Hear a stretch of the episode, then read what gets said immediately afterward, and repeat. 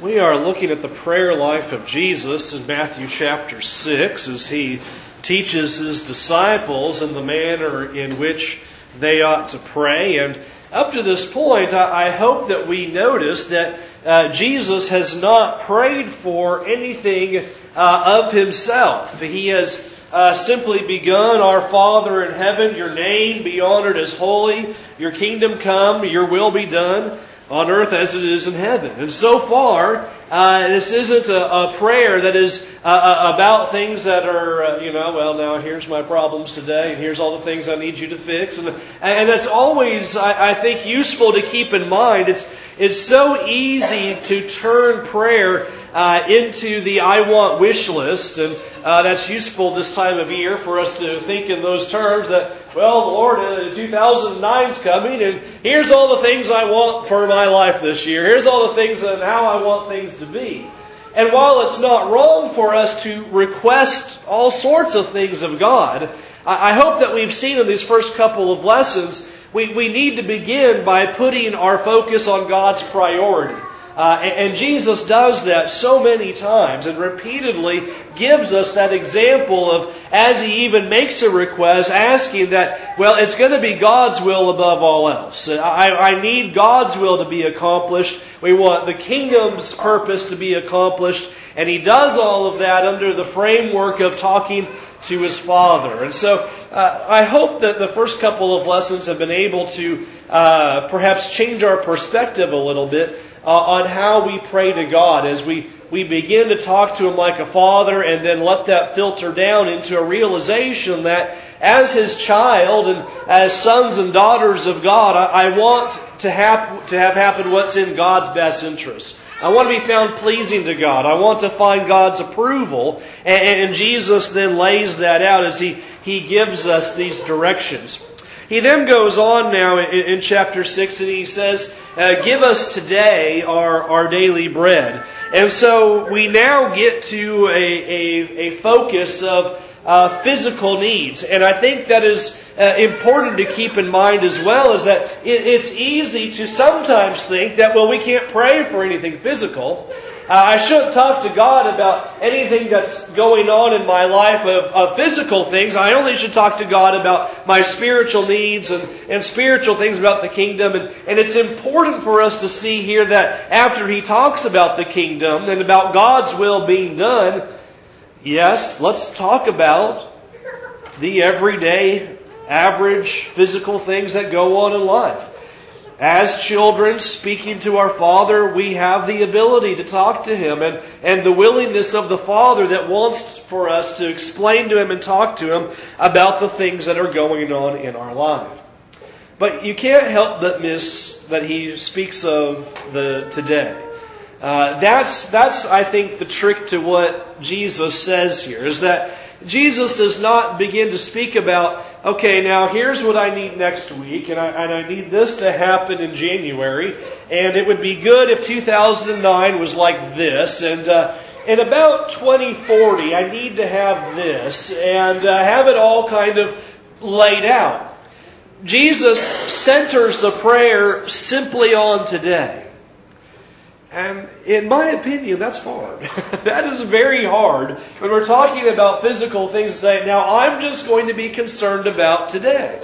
I'm only going to be concerned about the things that are going on right now. And in fact, in this very chapter, he'll get to the point where he's going to say, don't worry about the things of tomorrow. There's enough problems with tomorrow, all the, the difficulties and the things that'll happen tomorrow. Let's not mess with that. Let's just mess with all the problems we have today, the things we need today, because that's sufficient enough. That list is long enough to go before God and, and talk to Him about just what is going on today. And so it's important for us as we read these words to remind ourselves that we can pray about physical needs, but it is about the needs and not all of our wants, wishes, greed, uh, selfish desires, things like that. And that's why I think the, the previous phrase was important. Your will be done. Okay, I've got God's purpose in mind. I'm keeping God's will at the forefront so that what I'm asking for are the necessities, the things that are required Not, okay, now, Lord, it would be great. I need a new car. And so, let's see, uh, Lexus would be good. I'll tell you, if we can work out a Lexus this year, that would be great for 2009. And uh, uh, some uh, new computers, yes, that would be good. New TVs, it's all high def now. I got got to hurry before February, otherwise I'm going to be all messed up. And so, uh, high definition TVs, we need those as well. Uh, that's not what we're talking about when we get into the physical needs. And, and it's easy to get into both extremes. Either I stay completely away from praying to God about the physical things, or I start talking about all of these physical wants and wishes, and oh, we need this and that, and, and, and we lose sight of that. And that's really been bad in the religious world anymore. Uh, Mr. Megachurch Joel Osteen is, is, I think, king, top dog of pray for all of your physical wants, wishes, luxuries, and hopes, and it'll all come to you. Pray for parking lot spaces, it'll come. Pray for a limousine, you'll surely have it. Just think warm, fuzzy thoughts of good tidings, and, and it'll be blessed to you. Uh, that is in violation of Jesus' teaching right here of prayer. It is not about all of the wants and all of the things, and we so easily forget how filthy, stinking rich all of us are. we just forget. We think we are so impoverished, and we have it so bad, and it's so rough, and it's just so miserable right now. And how will we ever survive? In 2009, it's just going to be a calamity of calamities, and it's the end of the economic world as we know it. Oh, woe is us. We need to be real and appreciative and grateful and thankful for all the things that we have. And Jesus is reminding us of that when he talks about, let's talk to God about the things that we need. When I think about all the things that I need today, how much do you and I really need today? Well, I'm okay on food today. I'm okay on clothing today. Got a place to stay today. Uh, it reminds us to be content. It reminds us of all the things that I have. It reminds us to be grateful because I'm looking at all these things. Okay, now what do I really need today? Well, I'm doing pretty good today. and, I, and I get zeroed back in that I'm doing all right and I shouldn't be so greedy. And I shouldn't be so desirous of the physical things of the world. I think the other thing that we learn from this statement of give us today our daily bread is that we need to bring God the little things. Because when you step back in the scope of what Jesus is about to do, what the disciples are going to be doing, and their purpose as apostles on the earth, and all that they're going to be doing for the kingdom of God. And, and here Jesus says, go ahead and pray about you know, today's food, go ahead and pray about today's physical necessities. It's okay to do that. Then that reminds us that we are allowed to take the little things to God. And sometimes I don't feel like I can do that. How can I talk to the, the, the great God and creator of the universe about these measly, piddly things that are going on in my life? How, how can I feel comfortable in doing that? He's too busy. He's got plenty more important things to do. There's so many other things going on in life. How can I, how can I waste God's time? Talking about little things. And the way to overcome that kind of thinking uh, is to remember the first phrase that is we are talking to our Father. We have to keep in focus that we're talking to our Father Parents want to hear what's going on with their children, even the little things. The little things might crack us up a little bit, but we're happy to address them and deal with them. Uh, that happened to me as I was writing this lesson and studying it and putting it out to, and laying it out and typing it up and working on it. That uh, little Grace comes comes uh, teetering in there and she's got these boots on, but she can't zip them. And she sits down on the, on the floor next to my chair as I'm at the computer, and all I hear are the words, zip it, zip it, zip it, zip it. There's the zip to pull up the boots. Now, do I turn around and go, no, Grace, I am just way too busy for that. You don't understand all the things that I have to do. That's. No, I smile, and I set my things down and turn around and zip it. She goes, thank you, Daddy. And off, off she goes and think of God as your Father. That's, that, is such a powerful image that God was bringing to our mind to say that we can address Him in this close, intimate relationship that He wants to hear everything. Talk to Him realistically about the little things that are going on in your life. It's okay to do that. And I would argue that by doing that, that helps that be, keep from becoming bigger things. When we talk to God about the little things, that'll help prevent those little things from turning into bigger and worse things. When we have what we would think are little decisions, ah, I don't know really what to do right now. I need to rely upon God. And making a good decision and making the godly choice at that point could spare you from all sorts of disaster that could come down the road. Take God the little things. I've seen that in so many lives of my and people I know and friends that I have, and even in my own life, that seemingly inconsequential, insignificant decisions um, change everything. I made that point to you before. One of them, like where you go to college. Doesn't seem like a silly thing to talk to God and pray to God for the wisdom about where to go to school. Man, does it change everything? Make a good choice, good. Make a bad choice, could be very bad. Eh, we, we need to talk to God about the little things because that can prevent big bad things from coming along, causing problems, bringing us into temptation, bringing about trials. And so the Lord reminds us here as He, he says these words Give us today our, our daily bread as we need to, to remember let's not be greedy, let's be appreciative of what we had, pray for the needs of the day, take God the little things, tell Him about the things that are going on in our lives.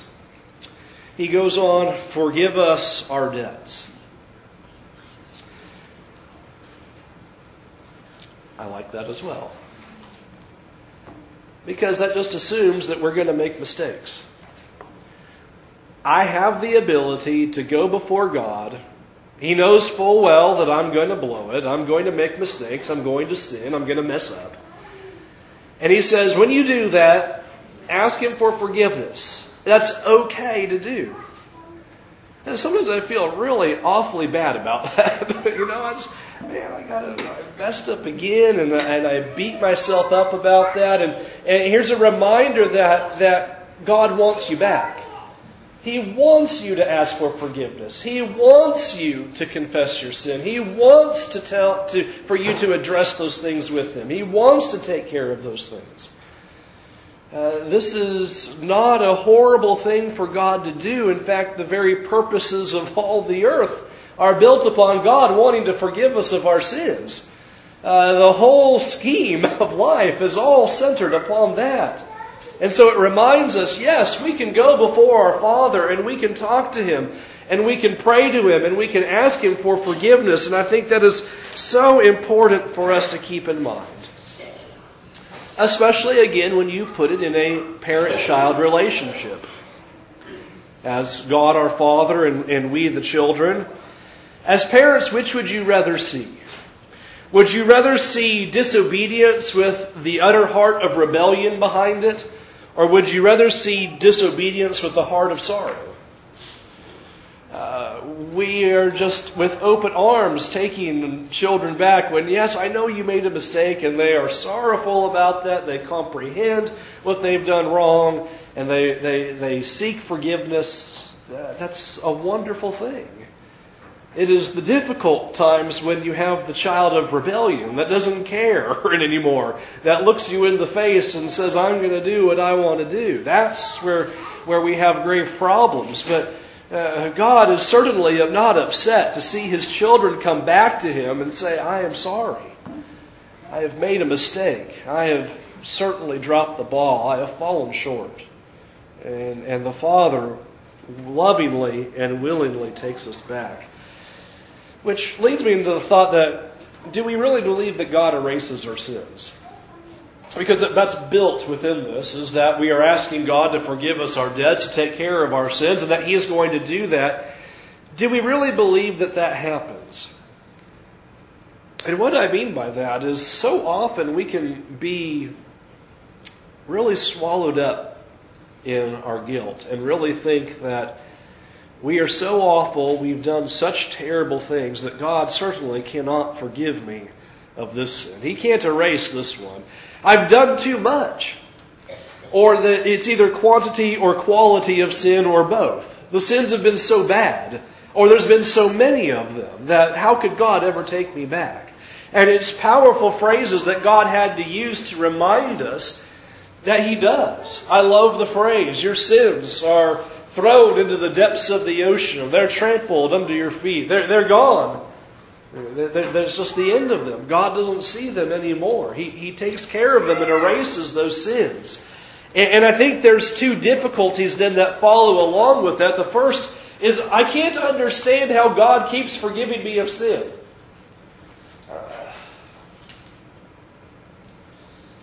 when other people do things wrong over and over and over again, and especially if it's against us, we get sick and tired of that. We get frustrated by that. We, we can't understand why this person keeps doing that. And we typically have our compassion shortened because we see somebody in a repeated state of sin or transgression or missing the mark of some sort, doing something wrong. I think it's hard for us to comprehend that it doesn't matter how often we sin, God will keep forgiving us. That's a that's a challenging concept, I think, to the human mind because we get to the point where it's like, yeah, okay, once and maybe twice and boy, three times. Uh, and then we start getting out there, and that's the, the story of Peter asking the Lord up seven times, and you think, seven times? That's outrageous. Anybody who would ever do something against me seven times, uh, the same thing, forget it. No way, you're out of chances. The door's closed, the relationship's blown, it's over. I think it's easy for us to feel that way with our relationship with God because that's the way we feel with one another. And it's hard to comprehend. That's how vast God's love is, how great it is that we can keep sinning and God will keep taking us back. And I'm dumbfounded that He keeps doing that. At some point, I feel like He just should vaporize me. I just, okay, you're done. Uh, that was enough. You know, five million times. That's, you know, okay, I got to throw in the towel at this point. He doesn't do that. It's fascinating. And so I think it's one of our mental hurdles and challenges that we have is to remind us that God will keep taking us back. Uh, we have to sink that into our minds. It is so important. God will take us back. And so it's hard for us because we can't understand how God can do that. But it's a powerful picture of God's love for us. And I think the second part that's hard for us to believe that God forgives us is that it's so easy to obtain forgiveness. This is the essence of, I think, a, a system of works. Is that I would feel a lot better if I obtained forgiveness by having to climb Mount Kilimanjaro. And if I got to the top, then I would have earned some kind of feeling that, okay, it's okay for God to forgive me now because I've done something good. I've done something hard. You know, I I can obtain forgiveness if I go and do a bunch of good things and that'll make me feel a little better. I think that's the other part of our difficulty with forgiveness. Is that forgiveness is as easy as turning to God and being sorrowful and asking, God, please forgive me, and we're done. And it's like, shouldn't that be harder?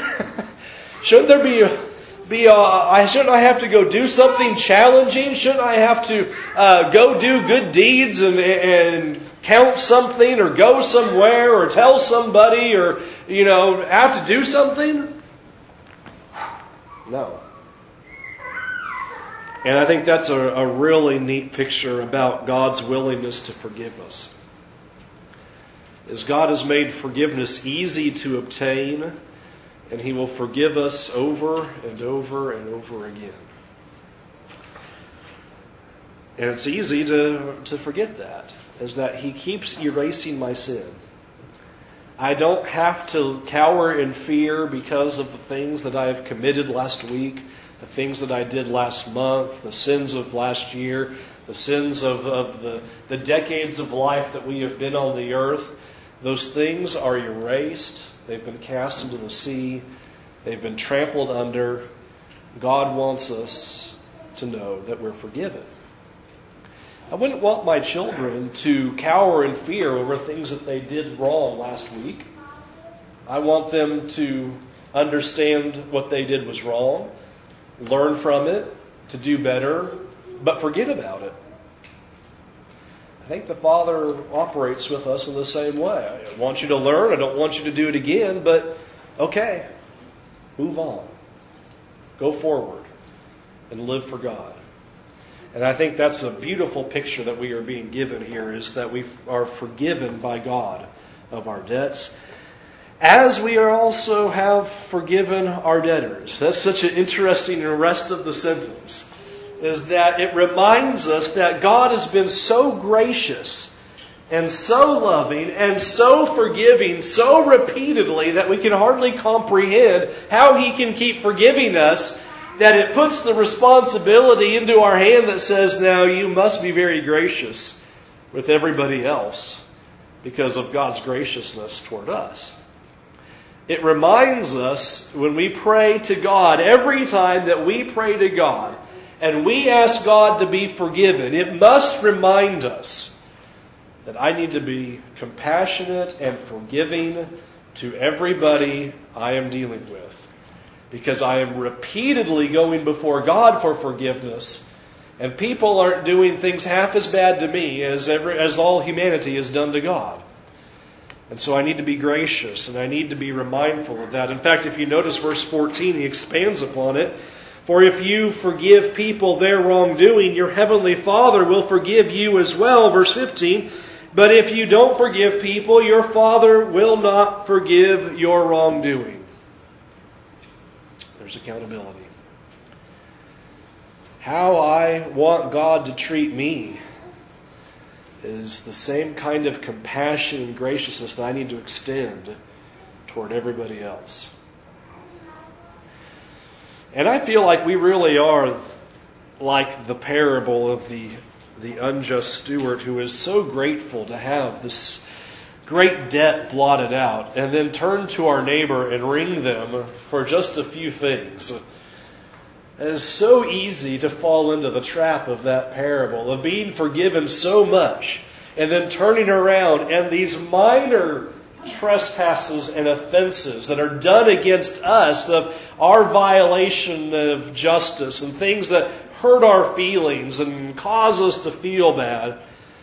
And we want to just unload all that. And here Jesus reminds us God forgives us. Don't forget, we must forgive others, or that well dries up. Uh, he is forgiving of us as long as we are gracious and forgiving of others. I think it's important for us to keep in mind. I think there's a, a lot of reasons why we need to forgive people. One of them is clearly pointed out here. We forgive because God's forgiven us. We, we just can't ever lose sight of that. We forgive others because God has forgiven us. But there's also a, a very important, tangible benefit for us in forgiving other people. And that is, I think it, it, it, keeps us being what God wants us to be. I think we fall into sin when we are begrudging about forgiveness, when we don't want to be compassionate and forgive other people. Because what happens is, is when somebody does something wrong, if we are not immediately letting it go, forgiving, that's really the base of that, send it away, letting it go. You know what happens to us? We get bitter, we dwell on it, we get frustrated, we get angry, we start treating the person in ways we shouldn't. We often retaliate. We start acting in ways that we shouldn't act.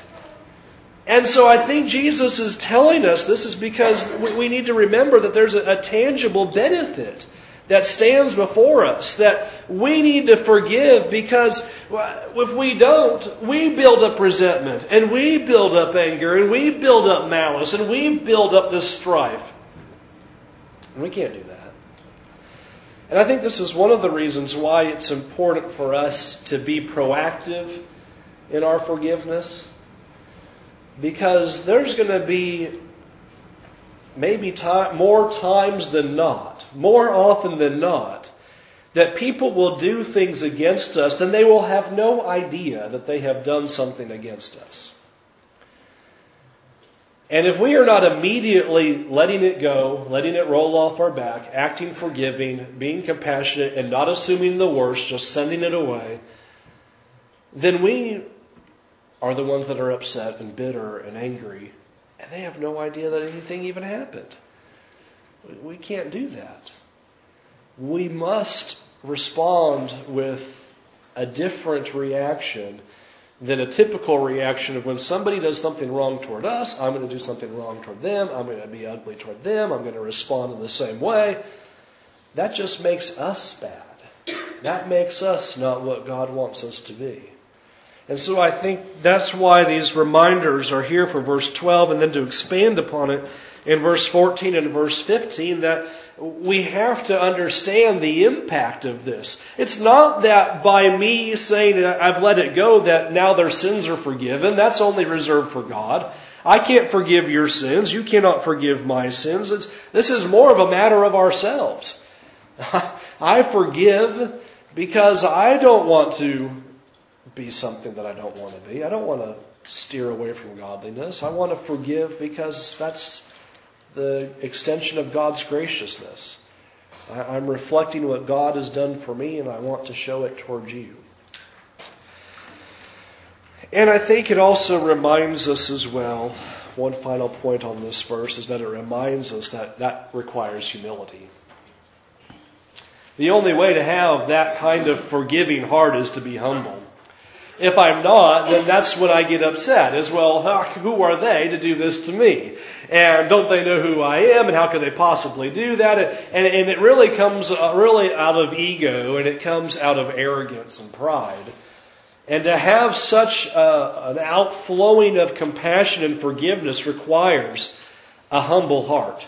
Uh, the parable that Jesus told between the the tax collector and the Pharisee really shows that because you have there in, in verse 10 of, of, Luke 18, two men went up to the temple to pray. Okay, they're, they're gonna pray to God. And that's what we're all, we're talking about this morning is how we pray and talking about forgiveness, how we talk to God about that necessity and I mean, that has to be just a fascinating statement there in verse 11. The Pharisee standing by himself prayed, God, I thank you that I am not like other men, extortioners, unjust, adulterers, or even like this tax collector. I wonder what the tax collector thought of that. Thanks a lot. you know, that wasn't very nice. Uh, where is the compassion in that? Where is this heart of forgiveness? Where is this humility? No, it is coming before God and saying, well, I know I've messed up, but boy, there's some other worse ones out there, far worse than me, and I sure thank God that I'm not as bad as them, and you need to give me a gold star because at least I'm not as bad as them. And then we've completely lost everything. We've lost compassion and we've lost forgiveness from God when that's our mentality. It is the tax collector who understood his lowly position, who had no ego, who couldn't even raise up his eyes and just said, the sinner. That's it. That's all I am. I'm just the sinner. We need to have that attitude when we come before God in prayer. I'm just the sinner. I'm nothing special. It is all God and not me. And because I know that, I'm going to be forgiving and compassionate toward everybody else, even when they wrong me and do things against me. He goes on and he says to pray against temptation there in verse 13 and do not bring us into temptation, but deliver us from evil. That word temptation is fascinating, and I don't have time to go into a lot of detail about this, but it also occurs the same way in James. This word means both temptation and trial. And if you were here last year, I, think Mike in the lectureship did a really good job talking about how temptation and trial are really two faces of the same coin. That they, they really fit together. And, and in fact, the New Revised Standard uses trial instead of temptation there just to show that it's a very interchangeable concept. And I think the reason why it can be used interchangeably throughout the New Testament is because they both re- rely upon one another. Uh, temptations are certainly times of trial, and times of trial certainly bring temptations. Uh, they, they just work hand in hand. If you're in a temptation, it's a time of trial for you. And if you're in times of trial, there's all sorts of temptations that are around you. And so it, it fits together. And so here is God now coming in and saying, now pray for your spiritual needs also. Understand where your weaknesses are. Understand where your challenges are in fighting Satan and talk to God about it. Tell him about what you know about what's going to happen.